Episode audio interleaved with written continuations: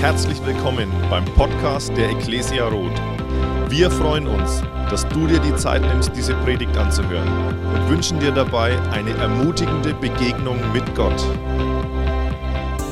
Schön, dass du heute Morgen hier bist.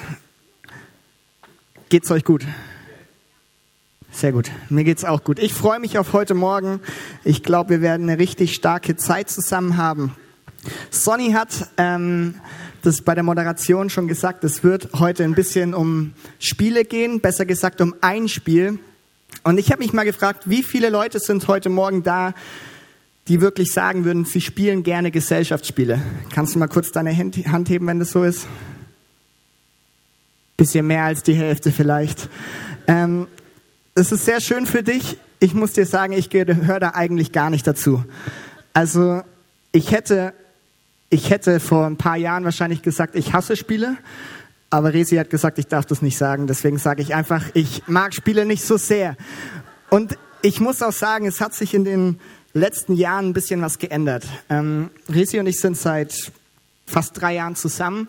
Und als wir zusammengekommen sind, sind in diesem Bereich zwei Welten aufeinander gestoßen. Resi ist in einer Familie aufgewachsen, die haben immer und überall gespielt, bei jedem Geburtstag, jeder Familienfeier zu Hause. Es wurde gespielt und gespielt und gespielt. Ich komme aus einer Familie, wir haben manchmal gespielt, aber das war immer was Besonderes. Im Urlaub vielleicht mal eine Runde Ligretto oder was auch immer und sonst nicht. Und deswegen habe ich einfach keine Spiele gemocht. Und als wir zusammengekommen sind, war das wirklich, hat das Potenzial zum Konflikt gehabt. Weil Resi wollte gerne spielen, ich eigentlich nicht. Und ich muss sagen, ich habe in den letzten Jahren viel über Spiele gelernt und spiele mittlerweile gerne Spiele. Also wir hatten am Freitag unsere Kleingruppe für unsere Hilpolstein Standortgründung und da haben wir sogar eine Art Spieleabend gemacht. Und die Idee kam von Andy und von mir. Also ich bin, ich bin, bin gewachsen da in dem Bereich. Aber es gibt ein Spiel, da darf ich wirklich sagen, ich hasse dieses Spiel. Nein, Katan mag ich sogar. Aber es gibt ein Spiel, das mag ich nicht so sehr. Und vielleicht kennst du diesen Ton, ähm, der einfach nur nervig ist. Ähm, das, diese Klinge gehört zu dem Spiel Halligalli. Und ich weiß nicht, ob du das Spiel Halligalli kennst. Wenn nicht, dann kannst du nachher zu mir kommen. Ich schenke dir gerne das Spiel, weil ich brauch's nicht. Ähm, das Spiel, ich erkläre es dir auch gar nicht, aber es geht, es wird ganz viel geklingelt, es ist stressig, es ist laut und es ist einfach ein Durcheinander. Und das sind lauter Sachen, die ich irgendwie nicht so entspannend finde bei Spielen. Und deswegen mag ich dieses Spiel nicht. Aber es gibt einen Grund, einen Grund, warum ich dieses Spiel wirklich hasse. Ich weiß nicht, wie oft ich das Spiel in den letzten drei Jahren mit Resi gespielt habe, aber ich weiß genau, ich habe kein einziges Mal gewonnen. Ich weiß genau, dass Halligalli das Spiel ist, wo ich immer gegen Resi verliere. Immer, jedes Mal. Und das macht einfach keinen Spaß. Und deswegen soll es heute darum gehen, das Spiel, das du nie gewinnst. Also Halligalli ist das Spiel, ich weiß, ich werde es nie gewinnen und deswegen spiele ich es auch nicht mehr häufig, weil es macht einfach keinen Spaß. Sonny hat es schon gesagt, wir spielen wahrscheinlich alle Spiele, damit wir Spaß haben oder gewinnen. Und ehrlich gesagt, wenn ich ein Spiel habe, wo ich weiß, ich werde nie gewinnen, dann kann ich nicht gewinnen und ich kann auch keinen Spaß haben, weil es einfach nicht so lustig ist. Ich denke, es geht uns allen so. Wir wollen eigentlich nicht unbedingt ein Spiel spielen, das wir eh nicht gewinnen werden. Keiner macht einen Spieleabend, lädt Leute ein und sagt, hey, lass uns die Spiele spielen, weil ich werde eh nicht gewinnen, weil ich bin einfach so schlecht oder was auch immer. Aber ich glaube, das habe ich mir in der Vorbereitung der Predigt gedacht, in unserem Alltag, in unserem Leben spielen wir eine Art Spiel, die wir immer verlieren, aber wir machen es trotzdem immer wieder aufs Neue. Und ich meine jetzt kein Gesellschaftsspiel, ich meine nicht Halligalli, nicht Katan, sondern eine andere Sache, die wir in unserem Leben immer wieder tun, aber eigentlich verlieren wir immer. Und deswegen heißt die Predigt für heute, das Spiel, das du nie gewinnst, vergleichen. Wenn wir ehrlich miteinander sind, ist Vergleichen eine Sache in unserem Leben, die wir wahrscheinlich fast jeden Tag machen. Ich bin mir sicher, viele von uns sind heute Morgen sogar vielleicht hierher gekommen und haben sich schon mit irgendjemandem verglichen. Und wenn nicht heute Morgen, dann vielleicht die letzten Tage. Vielleicht Vielleicht bist du hier reingekommen und du siehst diese eine Person und ganz viele Menschen stehen um sie rum und du fragst dich, warum reden alle mit ihr und bei mir stehen nicht so viele und du vergleichst dich mit der Person. Vielleicht denkst du dir auch, hey, ich habe dieselben Schuhe wie Joni an, meine Schuhe sehen aber viel sauberer aus und du vergleichst dich mit mir. Oder Vielleicht hast du auf der Arbeit diesen einen Kollegen, der eigentlich viel weniger arbeitet als du, der, der nicht so fleißig ist wie du, aber aus irgendeinem Grund kriegt dieser Kollege ein höheres Gehalt. Und vielleicht vergleichst du dich mit dieser Person und fragst dich, warum kriege ich nicht so viel Geld? Warum er und warum nicht ich? Oder vielleicht was Geistlicheres. Vielleicht warst du heute Morgen, wir treffen uns immer 40 Minuten vor dem Gottesdienst zum Fokusgebet. Vielleicht warst du da dabei und du hast diese eine Person beten gehört und es war ein tolles Gebet. Es war lange, es waren Bibelstellen mit drin, er hat die Bibel zitiert, es waren tolle Begriffe, heilige Wörter und du denkst dir, warum kann ich nicht so beten wie diese Person? Und du fängst dich an, mit dieser Person zu vergleichen. Vergleichen ist eine Sache, die wir alle in unserem Leben tun. Und ich will einfach in den nächsten, ich stelle die Klingel mal weg, ich brauche die nicht mehr nämlich. Ähm, ich will in den nächsten Minuten über das Thema Vergleichen mit euch reden weil es ist ein Problem, das ehrlich gesagt alle von uns betrifft. Und es ist nicht ein Problem, das, das es erst seit vier Jahren gibt, sondern es gibt schon Jahrtaus seit Jahrtausenden. Und deswegen wollen wir in die Bibel schauen. Ähm, in die Bibel, weil ich bin sicher, die Bibel gibt uns gute Antworten und gute Wahrheiten zu dem Thema Vergleichen. Und da wollen wir gleich reinschauen. Bevor wir das machen, will ich dir kurz ein paar Fakten über die Bibel geben. Wir hören hier jede Woche Predigten und lesen aus der Bibel vor. Und ich weiß nicht, ob du die Bibel überhaupt schon richtig kennst, ob du genau weißt, was diese Bibel ist. Ich habe hier eine dabei, das ist jetzt eine englische Bibel, aber das ist eine Bibel, können auch dünner sein. Ähm, und die Bibel ist ein geniales Werk. Ich habe dir ein paar Fakten mitgebracht. Und zwar, die Bibel besteht insgesamt aus 66 Büchern. Diese 66 Bücher wurden in einer Zeitspanne von 1500 Jahren geschrieben, also in einer sehr langen Zeit. Und nicht von einer Person, geht auch nicht in so einen in so einer Zeitspanne, sondern von über 40 verschiedenen Personen. 40 verschiedene Personen haben an diesen Büchern geschrieben und das waren, das waren ganz unterschiedliche Menschen. Das waren Hirten, das waren Soldaten, das waren Physiker, das waren Menschen aus ganz unterschiedlichen Lebensbereichen. Und diese über diese, diese 40 Autoren haben 66 Bücher geschrieben, waren aus, auf drei unterschiedlichen Kontinenten unterwegs und haben insgesamt drei unterschiedliche Sprachen geschrieben. Und was ich verrückt finde, wir wissen, wir wissen diese Fakten über die Bibel und wir wissen, dieses Buch, wenn ich das lese, das sind Generationen, die überhaupt nichts voneinander wussten, die sich nicht gekannt haben. Aber wenn du die Bibel liest von vorne bis hinten, dann merkst du, es passt zusammen. Der Mann, der vor tausend Jahren was geschrieben hat, weiß dasselbe und glaubt an denselben Gott wie Paulus, der tausend Jahre später gelebt hat. Und wenn, ich will dich ermutigen, lese dieses Buch, weil es kann dein Leben verändern. Es ist so genial und ich bin mir, ich bin sowas von überzeugt, dass das kein Zufall ist, dass, dass das in der Bibel irgendwie alles zusammenpasst, sondern ich glaube, es ist Gottes Wort. Und es ist Gott, der am Werk ist, der zu uns sprechen will, zu dir in den Alltag hinein sprechen will. Und ich will dich ermutigen, wenn du die Bibel noch nicht so regelmäßig liest, dann fang damit an, weil es kann viel verändern. Und genau deswegen wollen wir auch heute in die Bibel schauen. Das ist ein cooles Buch, oder? Amen. Sehr gut. Und bevor wir die Stelle lesen, einen kurzen Überblick, wo wir uns befinden. Wir sind im Alten Testament, also im ersten Teil der Bibel. Und direkt vor unserer Stelle äh, lesen wir von einer Geschichte, die wahrscheinlich alle kennen. Eine der bekanntesten Bibelgeschichten, und zwar David gegen Goliath. David gegen Goliath ist diese ganz berühmte Geschichte, wo dieser kleine Hirtenjunge David gegen diesen riesigen Goliath spielt. Äh, spielt. Sie spielen nicht, haben nicht Halligalli gespielt. Sie haben gegeneinander gekämpft, also ein bisschen ernster. Ähm, sie haben gegeneinander gekämpft und wir wissen alle, wie das ausgeht. Am Ende ist David der, der mit dieser Steinschleuder diesen riesen Goliath besiegt. Und er gewinnt und Israel ähm, freut sich, weil die Gegner besiegt wurden. Und wir wollen direkt danach einsetzen, um mal zu schauen, was passiert eigentlich danach. Weil ich glaube, viele kennen die Geschichte David gegen Goliath, aber was geht dann, was, wie geht es eigentlich mit David weiter? Und hier habe ich einfach ein paar Verse dabei, die wir mal kurz zusammenlesen. Und zwar steht hier in 1 Samuel 18, David zog für Saul in den Kampf und hatte bei allem, was dieser ihm auftrug, Erfolg. Saul setzte ihn an die Spitze seiner Truppe. Er war beim ganzen Volk beliebt, auch bei den Dienern Sauls. Tanzend und singend riefen sie, also das ganze Volk, Saul hat seine tausend Mann erschlagen David aber zehnmal tausend. Da wurde Saul ganz heiß vor Zorn, denn diese Worte missfielen ihm sehr. David haben sie Zehntausende gegeben und mir nur Tausende, sagte er. Jetzt fehlt ihm nur noch das Königtum. Seit diesem Tag blickte Saul mit Argwohn auf David. Ein bisschen später, plötzlich hatte Saul einen Speer in der Hand. Ich frage mich immer, wie kann man plötzlich einen Speer in der Hand haben? Das klingt so, als wäre er plötzlich da. Plötzlich hatte Saul einen Speer in der Hand und warf ihn nach David. Er wollte ihn an die Wand spießen, doch David wich ihm zweimal aus. Da begann Saul sich vor David zu fürchten, weil Gott auf dessen Seite stand.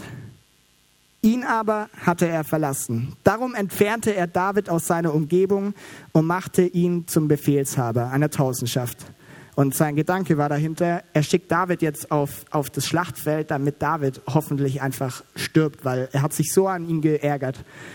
Und das lesen wir. Aber an ihrer Spitze unternahm David seine Streifzüge. Bei allen Unternehmungen hatte er Erfolg, denn Gott stand ihm bei. Ich finde, das ist eine ziemlich verrückte Geschichte irgendwie. Weil wir lesen hier von David, der diesen Riesen besiegt hat. Und ab diesem Moment nimmt David einen krassen Karriereaufstieg hin. Er kommt an den Hof von dem König von Israel und er dient ihm und wir lesen, er hatte Erfolg, er war beliebt und wir sehen, wie, seine, wie er den Karriereleiter hochsteigt. Das ganze Volk jubelt ihm zu. Alle freuen sich über ihn, alle feiern ihn. Ähm, und er ist wahrscheinlich damals der beliebteste Mann in Israel gewesen. Und während wir sehen, wie David so nach oben steigt, sehen wir gleichzeitig König Saul. Und Saul, bei ihm, mit ihm geht es einfach bergab. Wir sehen, dass, dass er David sieht, dass er sich über ihn ärgert, dass er ihn sogar töten will. Und wenn wir die Geschichte weiterlesen, sehen wir, dass Sauls Leben ab diesem Zeitpunkt eine drastische Wende hinnimmt. Und sein Leben geht den Berg ab. Und das ist eine krasse Geschichte zwischen Saul und David und ich glaube, hier können wir ganz viel über das Thema Vergleichen lernen. Ganz viel über das Thema Vergleichen lernen, weil wenn wir Saul anschauen, dann sehen wir relativ schnell, er hat angefangen, sich mit David zu vergleichen. Weil da gab es diesen Ausspruch von dem Volk, David hat, äh, Saul hat tausend besiegt, aber David zehnmal tausend. Und Saul hat es auch gehört und er hat angefangen, sich mit diesem David zu vergleichen, hat sich gedacht, Warum feiern alle ihn mehr? Er hat mehr besiegt als ich und was, ich bin der König. Er hat sich verglichen. Und ich will aus dieser Geschichte drei Punkte rausziehen, die wir übers Vergleichen lernen können. Und ich will dich ermutigen, dass du gut zuhörst, weil Vergleichen betrifft uns alle und betrifft uns vor allem in engen Beziehungen und Freundschaften, die wir leben. Und ich erlebe ganz oft oder sehe es irgendwo, dass Vergleichen ganz schön viel kaputt machen kann das Vergleichen ziemlich viel zerstören kann. Das lesen, schauen wir gleich noch genauer rein bei Saul, denn genau das war da der Fall. Seid ihr bereit für drei Punkte über das Vergleichen? Sehr gut, ich auch. Der erste Punkt bedeutet, heißt, Vergleichen bedeutet das Ende deiner Zufriedenheit. Ich bin überzeugt, wenn du dich anfängst mit jemandem zu vergleichen, dann wirst du wahrscheinlich sehr unzufrieden werden. Ähm, es hat mal ein dänischer Philosoph und Theologe gesagt, das Vergleichen ist das Ende des Glücks und der Anfang der Unzufriedenheit. Wenn du dich vergleichst, dann wirst du nicht mehr glücklich sein, sondern du wirst unzufrieden. Und genau das lesen wir und sehen wir in dieser Geschichte. König Saul fängt an, sich zu vergleichen. Ich habe gerade gesagt, König, Saul war König. Bei ihm war eigentlich alles gut. Eigentlich war er der Herrscher über Israel und man könnte denken, eigentlich ging es ihm ja gut, weil David hat diesen Goliath, diesen Riesen besiegt und Goliath hat das ganze Volk Israel bedrängt und es war eine große Gefahr. Eigentlich hätte sich ja Saul freuen können, dass Goliath endlich besiegt ist, weil das war nur eine Last für seine Nation. Aber irgendwie haben wir nicht so das Gefühl, er kann sich richtig freuen. Ähm, und es liegt einfach damit zusammen. In Vers 9 haben wir gelesen, und von da an war Saul eifersüchtig auf David. Und von da an war er eifersüchtig auf David. Ich glaube, wir, wir können erst eifersüchtig werden, wenn wir uns mit jemandem verglichen haben. Und dann, wenn ich mich mit jemandem vergleiche, dann merke ich, hey, der hat das und das, er hat 10.000, besiegt ich nur 1.000 und dann kann ich eifersüchtig werden. Und wir sehen genau das bei Saul. Seine, sein krasser Abstieg hing nicht damit zusammen, weil David irgendwie toll war und viel Erfolg hatte, nicht weil David an den Hof gekommen ist, sondern hängt einfach damit zusammen, weil er mit der Situation falsch umgegangen ist. Ich glaube, es hätte vielleicht auch gut laufen können, wenn Saul sich nicht angefangen hätte, mit David zu vergleichen. Wenn er nicht eifersüchtig geworden wäre. Aber genau das hat er getan. Und das Traurige ist, ab diesem Vers, ab diesem Kapitel sehen wir, Saul vergleicht sich sein restliches Leben. Das restliche Leben von Saul ist davon geprägt, dass er auf David schaut, sich mit ihm zu vergleicht und unzufrieden ist. Unzufrieden mit der ganzen Situation, unzufrieden mit sich selber, unzufrieden, wie sich Dinge entwickelt haben. Und genau das passiert, wenn wir uns in unserem Leben vergleichen. Wahrscheinlich nicht, wenn du jetzt einmal auf meine Schuhe schaust und du vergleichst dich mit, den Schu mit deine Schuhe mit meinen Schuhen. Das ist nicht so schlimm. Ich glaube, dadurch wirst du nicht gleich unzufrieden. Aber wenn wir uns in unserem Leben häufig vergleichen, wirklich mit Menschen vergleichen, mit Kollegen auf der Arbeit und uns immer wieder als Konkurrenten sehen und uns fragen, bin ich besser als diese Person oder ist sie besser, ist sie beliebter, das wird dich relativ schnell unzufrieden machen. Und ich, wir leben in einer Zeit, in der das, glaube ich, sehr, sehr leicht möglich ist. Also für alle jüngeren Leute, es gibt Social Media. Ähm, und da kannst du dich im Nu morgens noch, bevor du richtig aus dem Bett ausstehst, kannst du dich schon mit Menschen vergleichen, weil du einfach auf Social Media alle anderen Menschen sehen kannst, was die so posten. Aber ich glaube auch so in unserer Zeit, wir leben in, in einer Zeit, da gibt es bestimmte Ideale. Es gibt Schönheitsideale, wie man irgendwie auftreten muss, wie man aussehen muss. Du kannst dich so schnell vergleichen in, einer Zeit wie heute. Ähm, und auch, was ich schon gesagt habe, wir haben immer mehr ein Konkurrenzdenken und wir denken nicht mehr irgendwie miteinander, sondern es geht darum, dass ich am Ende gut dastehe und so entsteht Konkurrenz und so entsteht Vergleichen. Und ich erlebe das selber in meinem Leben. Ähm, ich habe ein Beispiel, das ist irgendwie ein komisches Beispiel, weil ich selber nicht wirklich verstehe. Ähm, aber ich habe gemerkt, ich werde relativ selten eifersüchtig, aber an einem bestimmten Thema irgendwie schon. Ähm, das hat schon zu manchem Konflikt zwischen Resi und mir geführt. Ähm, auf Konferenzen, wenn wir an Silvester unterwegs sind, habe ich gemerkt, wenn Resi zum Beispiel nachmittags, wenn freies Programm ist, ähm, wenn Resi mit ein paar Freunden, mit irgendwie Leuten unterwegs ist und Kaffee trinken geht und ich bin nicht dabei ähm, und ich dann irgendwie so auf dem Konferenzgelände rumgelaufen bin und dann irgendwie nicht mehr zu tun, nichts mehr zu tun hatte, dann habe ich versucht, Resi zu erreichen und zu fragen, wo sie ist. Und irgendwie eine Stunde später oder sowas war sie wieder da. Und dann habe ich mitgekriegt, dass sie halt einfach unterwegs war.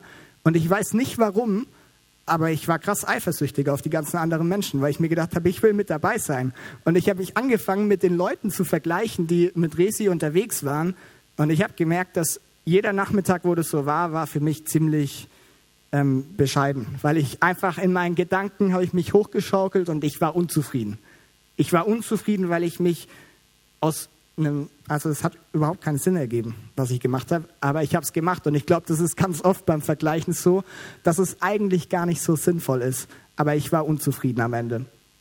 Und auch das Neue Testament ähm, zeigt, dass Vergleichen vielleicht nicht das Sinnvollste ist, was wir tun können. Ich habe eine Stelle dabei, da schreibt Paulus an die Gemeinde in Korinth und er sagt, wir würden es natürlich niemals wagen, uns mit gewissen Leuten zu vergleichen, die sich selbst empfehlen oder uns gar auf eine Stufe mit ihnen stellen. Und jetzt der wichtige Punkt, sie messen sich an sich selbst, vergleichen sich mit sich, so dumm sind sie. Ich habe absichtlich die Übersetzung rausgenäht, die ein bisschen ähm, provozierend ist. Ich will nicht sagen, wenn ich mich vergleiche, dann bin ich wirklich dumm. Ich glaube aber, Paulus bringt es gut auf den Punkt, weil er sagt, wenn wir uns vergleichen, es ist ziemlich, also es ergibt einfach keinen Sinn. Wir machen etwas, was zu nichts führt. Und das hat Paulus vor vielen Jahren schon gewusst und hat es der Gemeinde in Korinth gesagt. Wenn wir uns vergleichen miteinander, es macht keinen Sinn. Es ergibt keinen Sinn. Aber trotzdem machen wir es, glaube ich, immer wieder. Das ist der erste Punkt, Vergleichen bedeutet das Ende deiner Zufriedenheit. Und im nächsten Punkt will ich dir zeigen, warum es so sinnlos ist. Wir haben davon gesprochen, Vergleichen ist das Spiel, das du nie gewinnst. Und genau das ist der zweite Punkt. Beim Vergleichen, du verlierst immer. Du wirst immer verlieren. Du wirst nie als glücklicher und zufriedener Sieger aus einem Vergleich herausgehen. Da bin ich mir ziemlich sicher. Ähm, warum? Weil Vergleichen meistens zwei mögliche Ausgänge hat. Wenn du dich mit jemandem vergleichst, dann gibt es zwei Möglichkeiten, wie, wie die ganze Situation ausgeht. Und ich will dir das an einem Beispiel zeigen. Und das Wichtige ist, egal wie es ausgeht, es ist eigentlich beides schlecht. Es ist beides eine Niederlage für dich. Ich weiß, wir sind, hier sind viele Leute, die schon lange nicht mehr in der Schule sind. Ähm, aber wir erinnern uns vielleicht noch daran, wie das früher in der Schule war, wenn wir irgendwelche Schulaufgaben oder Klausuren zurückbekommen haben. Vielleicht so eine grobe Erinnerung im Hinterkopf. Bei uns war das immer so, wir haben in der, im Gymnasium oder sowas haben wir Klausuren geschrieben und dann irgendwann nach ein paar Wochen kam der Lehrer rein mit seinen ganzen Prüfungen in der Hand und dann wurden sie ausgeteilt. Und ich sage euch, das ist der beste Rahmen, um sich mit Menschen zu vergleichen. Bester Rahmen. Bei uns gab es sogar immer noch einen Notendurchschnitt. Das heißt, der Lehrer hat an die, Wand, an die Tafel geschrieben, was so die durchschnittliche Note in der Klasse war. Und es war ideal, um abzuchecken, ob du besser als der Durchschnitt bist oder schlechter. Ich weiß, das klingt böse und gemein, aber das habe ich tatsächlich gemacht. Und wir stellen uns einfach mal die Situation vor, du bist zurück in der Schule und du kriegst eine Schulaufgabe zurück. Und neben dir sitzt dein Schulkamerad und er kriegt zuerst seine, seine Note zurück und dann kriegst du seine Note. Und du vergleichst dich jetzt mit ihm. Du schaust seine Note an und schaust dann deine Note an. Und es gibt zwei Ausgänge. Zwei wichtige Ausgänge. Entweder du merkst, du bist besser als er. Er hat vielleicht eine 3 und du hast eine 2 plus.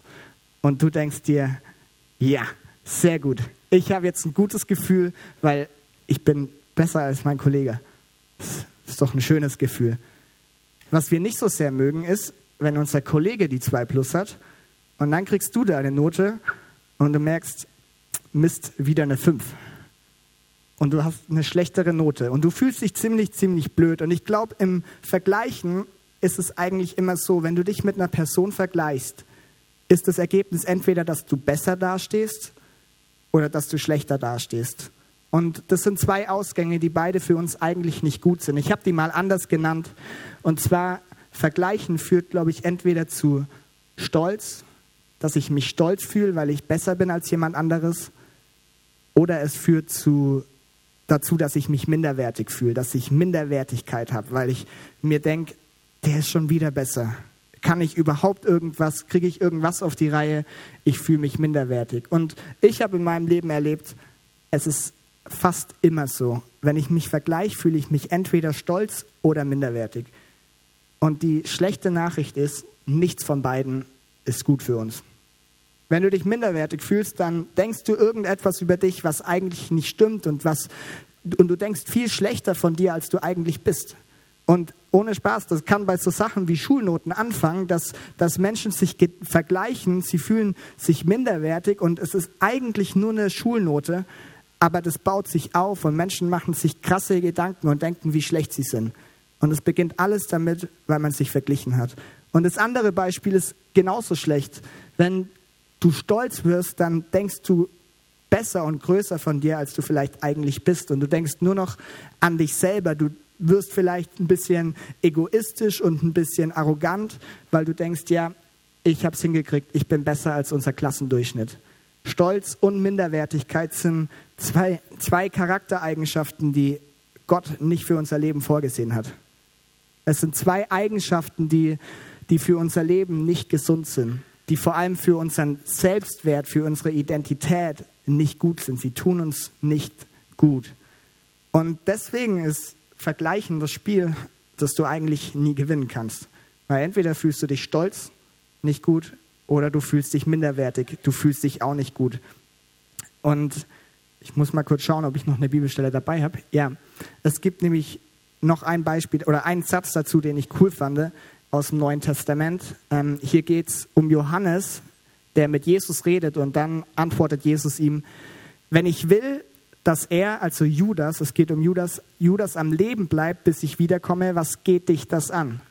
folge du mir nach. Hintergrund der Geschichte ist, Johannes hat, ihm eine, hat Jesus eine Frage gestellt, was mit Judas weiter, wie es mit Judas weitergehen wird. Und wenn man ein bisschen recherchiert, dann ist einer von den Hintergedanken ein bisschen wahrscheinlich, dass Johannes sich mit ihm verglichen hat. Und er wollte, war neugierig und neu, neugierig und wollte wissen, wie es mit ihm weitergeht und wie er im Vergleich dazu dasteht. Und Jesus sagt, was geht dich das an? Folge du mir nach. Und was ich aus diesem Vers gelernt habe, ist, ich bin mir sicher, wenn ich mich ständig mit Menschen vergleiche, dann fällt es mir sehr schwer, Jesus noch treu nachzufolgen. Ich würde sogar sagen, ich bin mir nicht nur sicher, sondern ich glaube, es ist so. Wenn wir uns immer vergleichen, können wir Jesus nicht mehr treu nachfolgen. Und im nächsten Punkt äh, will ich dir sagen, warum ich glaube, dass das so ist. Ähm, weil Vergleichen macht etwas mit uns, was uns überhaupt nicht gut tut. Und durch Vergleichen geschieht etwas, was nicht gesund ist. Und das ist mein letzter Punkt, nachdem wir gehört haben, Vergleichen bedeutet das Ende der Zufriedenheit und Vergleichen führt, immer, führt dazu, dass du immer verlierst, ähm, weil du entweder stolz oder minderwertig wirst, kommt der dritte Punkt. Und das ist eine Frage, und zwar, wer oder was definiert deinen Wert? Und ich brauche euch, dass ihr kurz mit mir ein bisschen mitdenkt. Ich bin, oder ich habe gemerkt und herausgefunden, wenn ich mich mit jemandem vergleiche, oder erst vielleicht wer oder was definiert deinen Wert, was ist Wert überhaupt? Wert kannst du dir einfach vorstellen, ist das, wie viel was, was du denkst, wie viel wert bist du eigentlich? Was ist dein Selbstwert? Wie siehst du deine Identität? Ähm, würdest du sagen, du hast einen guten Selbstwert, du bist etwas wert oder eher weniger wert? Und wenn wir uns vergleichen, fangen wir uns an, darüber zu definieren, was Menschen über uns sagen. Wenn ich mich mit jemandem vergleiche, dann wird mir enorm wichtig, was dieser Mensch über mich denkt und wie ich im Vergleich zu diesem Menschen dastehe. Wenn ich anfange, mich mit Benny zu vergleichen, Benny hat letzte Woche gepredigt, hat er, und ich predige heute, wenn ich anfange, mich mit ihm zu vergleichen, dann definiert das ganz viel, wie ich mich selber sehe. Und wenn ich bei diesem Vergleich schlecht abschneide, dann ist die Konsequenz für mich, ja, ich bin vielleicht ein schlechterer Prediger, ich ähm, kann das und das schlechter und ich bin da nicht so gut und das projiziere ich auf mein ganzes Denken über mich selber. Und das ist bei Stolz oder Minderwertigkeit, so werden wir uns definieren. Und ich habe so viele Menschen kennengelernt, die in beiden Fällen stolz oder minderwertig wurden und sich darüber definiert haben. Und so haben sie ihren Wert gesehen, sich selber gesehen. Und ich habe den Gedanken gehabt, wenn wir uns vergleichen, dann erlauben wir anderen Menschen, dass sie bestimmen, wie viel wert ich bin. Versteht ihr diesen Gedanken? Wenn ich wenn ich mich die ganze Zeit mit Menschen vergleiche und immer versuche, irgendwelche Ideale zu erreichen, immer versuche, bei Menschen gut dazustehen oder besser als meine Kollegen auszusehen, dann erlaube ich es, dass, dass das bestimmt, wie viel ich über mich denke. Ob ich jetzt am Ende des Tages, ob ich ein gutes Leben führe und ob ich gut bei Menschen dastehe und ob ich was wert bin oder nicht. Durch Vergleichen beantworten wir diese Frage, wer oder was definiert deinen Wert, damit dass andere Menschen das tun. Weil ich mich nur noch darum drehe, dass das, was andere Menschen sagen, wichtig ist. Und ähm, die blöde Nachricht oder die, die blöde Tatsache bei diesem ganzen Ding ist, die Bibel sagt da was anderes. Erster Thessalonicher sagt, dass es uns mehr darum gehen soll, was Gott über uns denkt, als das, was Menschen über uns denken. Es geht mehr darum, was Gott über mich denkt, als das, was Menschen über mich denken. Und in, in unserem Alltag laufen wir aber ganz oft dem hinterher, was Menschen über uns denken. Und wir versuchen uns zu vergleichen und besser bei Menschen dazustehen, besser bei Menschen anzukommen. Und wir vergessen, was Gott eigentlich über uns denkt. Mein Seminardirektor hat ganz oft gesagt, hey, es sollte uns immer darum gehen, dass Gott uns zujubelt, nicht dass Menschen uns zujubeln. Es geht darum, dass, dass wir am Ende sagen, vor Gott, am Ende von, meinem, von diesem Tag will ich, will ich vor Gott kommen und sagen, hey, habe ich dir gefallen? Habe ich so, wie ich mein Leben gestaltet habe, hat es dir gefallen? Und wenn das die Antwort ja ist, dann ist es gut. Und ich frage mich nicht am Sonntagabend, wenn ich ins Bett gehe, habe ich heute den Menschen gefallen, mit denen ich unterwegs war. Und deswegen, wer oder was definiert deinen Wert?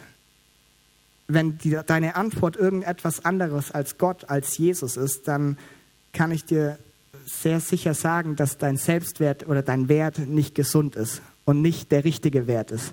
Weil ich will dir sagen, Gott hat einen, sieht unglaublich viel in dir. Gott liebt dich über alles und hat deinen Wert selber bestimmt und definiert. Du bist geliebtes Kind Gottes und er liebt dich über alles. Er hat sogar seinen eigenen Sohn für dich gegeben. Und ich würde dir raten, geh immer zu Gott, wenn du wissen willst, was dein Wert ist. Und frag nicht andere Menschen oder versuch's bei anderen Menschen herauszufinden. Ähm, weil sonst, sonst spielen wir ein Spiel, das wir nie gewinnen. Sonst rennen wir ein äh, Rennen, einen Lauf, den wir nie gewinnen werden. Weil Hebräer 12 sagt, wir wollen den Wett, ein ganz bekannter Vers, wir wollen den Wettlauf bis zum Ende durchhalten, für den wir bestimmt sind. Und jetzt wichtig, dies tun wir, indem wir unsere Augen auf Jesus gerichtet halten, von dem unser Glaube vom Anfang bis zum Ende abhängt. Und ich habe gemerkt in meinem Leben, ich laufe ganz oft durch meinen Alltag und meine Augen sind nicht unbedingt auf Jesus fixiert, sondern nur auf andere Menschen. Nur auf das, was andere Menschen über mich denken. Nur wie ich im Vergleich zu Menschen dastehe. Und ich will dir sagen, es geht darum, die Augen auf Jesus zu fixieren. Es geht darum, auf Jesus zu schauen und zu schauen, was er sagt. Und bestes Beispiel ist Saul. Saul, ab dem Moment, als er sich mit David vergleicht, schaut er nur noch auf David. Und wir sehen es an ganz vielen Stellen. David tut irgendwas Tolles, David hat wieder Erfolg, David wird noch beliebter. Und was macht Saul? Er schaut auf ihn, er vergleicht sich mit ihm und sein Selbstwert, sein Wert sinkt immer mehr. Er denkt immer schlechter und ähm, will, es geht so weit, dass er so wütend wird, dass er David am Ende töten will und sein ganzes Leben darauf verwendet, diesen David irgendwie von der Bildfläche wegzubringen, weil er sich so in etwas hinein verirrt hat, was ihm nicht gut getan hat. Dieser Vergleich mit David hat am Ende eigentlich Sauls Leben zugrunde gebracht, weil er nicht mehr rausgekommen ist und er anscheinend nicht gemerkt hat, dass es ein Spiel ist, das er eigentlich nie gewinnen kann, mit dem er nie zufrieden, nie glücklich werden kann. Und ich will dich, ich will dich da heute ermutigen. Ich hoffe, dass es bei niemandem von uns so ist wie bei Saul, dass du eine Person hast, mit der du dich über Jahre lang vergleichst und du sie irgend, naja, so, dass es so weitergeht wie bei Saul. Aber ich will dir sagen, es ist so, eine gefährliche Sache für unsere Beziehungen, für unsere Freundschaften. Und ich will dich ermutigen, halte deine Augen auf Jesus fixiert und versuch nicht den Wert irgendwie daraus herauszubekommen, was Menschen über dich denken, sondern aus dem, was Jesus über dich denkt. Denn Jesus schenkt dir den wahren Wert. Lies die Bibel, lies Gottes Wort und du wirst sehen, was er über dich sagt, was er über dich denkt. Die Bibel sagt, er hat, Gott hat gute Pläne über dich, gute Gedanken über dich. Und dadurch kannst du dich, darüber kannst du dich definieren. Ähm, ich bin fast am Ende. Einen Punkt fand ich aber cool. Wir haben viel über Saul und David geredet. Ähm, es ist ein sehr negatives Beispiel über Vergleichen. Das Coole, es gibt auch ein, eine, ein andere, eine andere Geschichte, ein anderes Beispiel, wie es anders ausgehen kann. Und zwar im selben Kapitel äh, lesen wir am Anfang von Jonathan und von David. Wer nicht weiß, wer Jonathan ist, Jonathan ist der Sohn von Saul. Und ich will da kurz ein paar Verse lesen. Und zwar lesen wir im selben Kapitel am Anfang, nach diesem Gespräch fühlte sich Jonathan innerlich stark mit David verbunden. Er gewann ihn so lieb wie sein eigenes Leben. Saul nahm David von diesem Tag an ganz zu sich und ließ ihn nicht mehr zu seiner Familie zurückkehren. Und jetzt lesen wir, Jonathan schloss einen Freundschaftsbund mit David. Dabei zog er Mantel und Rüstung aus und bekleidete David damit. Er schenkte ihm sogar sein Schwert, seinen Bogen und seinen Gürtel. Ich will dir gleich sagen, warum das wichtig ist. Saul hat seinen Sohn Jonathan. Und früher war es eigentlich so, dass der Sohn vom König der Thronnachfolger war. Eigentlich ist es so, wenn bist du der Sohn vom König, dann ist die Wahrscheinlichkeit hoch, dass du mal irgendwann später der König wirst, wenn dein Vater stirbt oder wenn er was auch immer macht. Und so war es auch bei Jonathan. Jonathan wäre eigentlich Thronnachfolger von Saul gewesen, weil er der Sohn von ihm ist. Und jetzt kommt diese Situation, dass Jonathan David kennenlernt.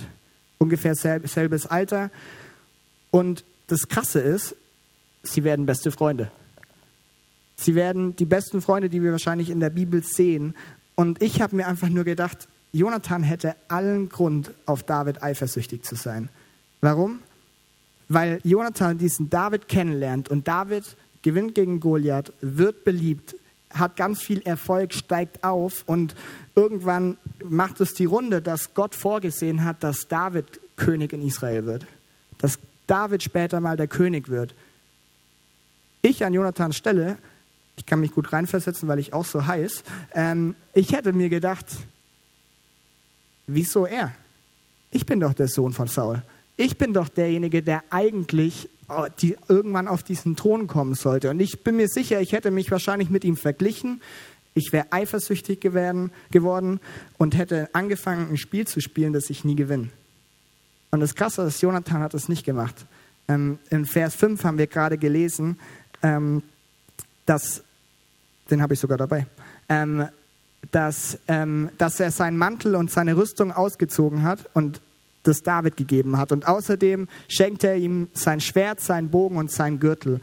Diese fünf Gegenstände waren damals ein Symbol, ein Zeichen für den Thronnachfolger. Das heißt, Jonathan ist damit rumgelaufen und es war Zeichen dafür, dass er irgendwann mal auf diesem Thron sitzen wird. Und was macht er damit? Er hält nicht daran fest, sondern er merkt irgendwie, hey, Gott hat was vor. Gott hat mit diesem David was vor. Und ich will mich nicht querstellen, ich will mich nicht vergleichen, eifersüchtig werden und irgendwie versuchen, meinen Willen durchzubringen, sondern ich schenke ihm diese Sachen. Als Zeichen dafür, dass ich ihn unterstütze, dass ich mich nicht mit ihm vergleiche, sondern auf seiner Seite bin. Und das entwickelt sich so. Später sehen wir, dass Jonathan sogar Davids Leben mehr oder weniger rettet und dass sie beste Freunde sind. Dabei wäre am Anfang das Potenzial dazu da gewesen, sich ziemlich krass zu vergleichen und sein Leben so eigentlich an die Wand zu fahren. Und ich finde es so krass, diese, diese zwei Geschichten nebeneinander. Wir haben Saul und David. Sauls Leben, ab dem Moment, wo er sich mit Jonathan, mit David vergleicht, geht es den Berg ab und er verliert. Jonathan vergleicht sich nicht, sondern er sagt, hey, ich will dich unterstützen und ich bin mit dir. Und wir erleben, wie er zumindest ein relativ gutes Leben lebt und eine gute Beziehung zu David hat und ihn da unterstützt. Und ich habe gemerkt, hey, die Entscheidung liegt ganz bei uns, was wir wollen. Entweder ich vergleiche mich mit Menschen und ich versuche irgendwie gut bei Menschen anzukommen, versuche gut, also versuche einfach am Ende glücklich zu werden und zufrieden zu werden, was ich aber nicht schaffe dadurch. Oder ich habe eine andere Einstellung. Die Band darf gerne nach vorne kommen, weil ich gleich am Ende bin. Was ich so krass finde bei beiden Geschichten, bei beiden Beispielen, das sind Menschen gewesen, die sich extrem gut gekannt haben, die ganz viel voneinander wussten. Jonathan und David waren beste Freunde und ich habe das Gefühl gehabt, gerade in engen Beziehungen und Freundschaften ist die Gefahr riesig, dass wir uns vergleichen. Ich habe ähm, eine Bibel geschenkt bekommen vor drei Jahren und zwar von Chrissy. Ähm, wir kennen Chrissy, wir haben ihn vor zwei oder drei Wochen endgültig verabschiedet. Und Chrissy hat Tim und mir jeweils eine Studienbibel geschenkt, ähm, als wir auf Berührer angefangen haben. Und er hat vorne was reingeschrieben, was ich ziemlich cool finde. Ganz am Ende nämlich nur einen Satz, wo er schreibt, bewahre dir Tim als Freund. Gib Konkurrenz keine Chance. Warum hat er es reingeschrieben? Weil er genau wusste, vergleichen kann unsere Beziehung sowas von kaputt machen. Und ich will dich ermutigen, gib Konkurrenz keine Chance. Gib Konkurrenz keine Chance in deinem Freundeskreis, auf deiner Arbeit, wo auch immer du bist. Weil was es machen wird, ist, dass es dich unglücklich und unzufrieden macht. Konkurrenzdenken und Vergleichen führt dazu, dass du stolz oder minderwertig wirst, aber auf jeden Fall nicht zufrieden. Wir können mal zusammen aufstehen, ähm, weil wir gleich fertig sind. Ich will dir nur zwei Gedanken am Ende mitgeben. Weil ich weiß nicht, vielleicht sagst du, hey, ich vergleiche mich eigentlich überhaupt nicht mit Menschen. Ähm, ich bin relativ stabil, ich habe da kein Problem, dann ist es schön für dich, mach weiter so. Aber wenn du hier bist und sagst, das ist echt ein Problem für mich und echt eine Herausforderung, weil ich vergleiche mich ständig mit Menschen. Ich habe das Gefühl, dass ich irgendwie bei den Menschen äh, bestimmte Ideale erfüllen muss. Ich muss so und so aussehen und so und so auftreten, damit ich angenommen bin. Dann will ich dir einfach ein paar Gedanken mitgeben, die ich mir gestern noch gedacht habe, die uns wahrscheinlich sehr helfen. Und zwar der erste Punkt ist, setze dein Vertrauen in Gott. Weil ich glaube, ein Hintergedanke von Vergleichen ist, du siehst eine Person, die irgendwas ganz Tolles hat, die eine bestimmte Gabe hat, ähm, die vielleicht hier auf der Bühne steht und die ganz toll singen kann. Und du denkst dir, ich habe so eine Gabe nicht, aber ich hätte die eigentlich gerne auch. Und du fängst an, dich mit der Person zu vergleichen. Und ich will dir sagen, ich habe es vorher schon gesagt, Gott hat gute Pläne über dich, gute Gedanken. Ich glaube, du darfst lernen, mehr in Gott zu vertrauen, dass er auch was Gutes für dich vorbereitet hat. Weil ich glaube, ganz oft haben wir beim Vergleichen die Angst, dass Menschen was Gutes bekommen, dass Gott sie mit irgendwas, weil das sind ja oft gute Sachen, die die Menschen haben. Und du hast vielleicht das, die Angst, dass Gott sie mit irgendeiner tollen Gabe, mit, mit genug Geld versorgt. Und hast Angst, dass es bei dir nicht so ist. Und ich will dich ermutigen, das ist kein, kein praktischer Schritt, den man von heute auf morgen umsetzen kann. Aber ich will dich ermutigen, setz dein Vertrauen in Gott weil er wird dich versorgen und er ist für dich da. Und wenn du, wenn du finanzielle Nöte hast, dann vergleich dich nicht mit den Menschen, die die Finanzen gerade haben, sondern fang an, Gott mehr zu vertrauen und zu sagen, hey, ich glaube, dass du mich versorgen wirst. Denn das ist das, was er tun will. Setze dein Vertrauen in Gott. Und ein anderer Gedanke ist, wir können es nennen, ändere deine Perspektive. Und dazu zwei Sachen, nämlich einmal vergleichen entsteht immer, wenn ich eigentlich nur an mich selber denke. Wenn ich nur an mich denke und wie ich am Ende dastehe, das hat Saul gemacht. Saul ging es darum, wie sein Königreich aussieht, wie er als König dasteht, wie er bei den Menschen ankommt. Er hat nur an sich gedacht. Und dann hat er angefangen, sich zu vergleichen. Und ich glaube, wir dürfen da unsere Perspektive ändern, so wie Jonathan. Jonathan wusste, was es bedeutet, wenn er diese Rüstung weggibt. Er wusste, dass er nicht mehr König wird. Aber er hat auch an David gedacht und er hat ihn unterstützt. Und ich will dich ermutigen, wenn du dich irgendwo immer wieder findest, dich mit jemandem vergleichst, vielleicht mit Freunden, wie wäre es, mal zu versuchen, einen Perspektivwechsel hinzulegen und sich für den Freund zu freuen, ihn zu unterstützen und nicht nur eifersüchtig zu sein. Und ein anderer Gedanke beim Perspektivwechsel zum Schluss. Ich glaube, wir dürfen alle lernen, dankbarer zu werden. Dankbarer zu werden für das, was Gott uns geschenkt hat, was Gott dir geschenkt hat, in dein Leben hineingelegt hat. Weil das vergessen wir ganz oft beim Vergleichen. Wenn wir nur noch auf die Person schauen und uns vergleichen und sagen, das will ich auch haben und das will ich auch können, dann vergisst du, was du eigentlich hast. Dann vergisst du, was Gott in dein Leben hineingelegt hat. Und das will ich dir mitgeben zum Thema Vergleichen, wenn du damit herausgefordert bist. Setz dein Vertrauen in Gott. Versuch nicht nur an dich selber zu denken und sei dankbar.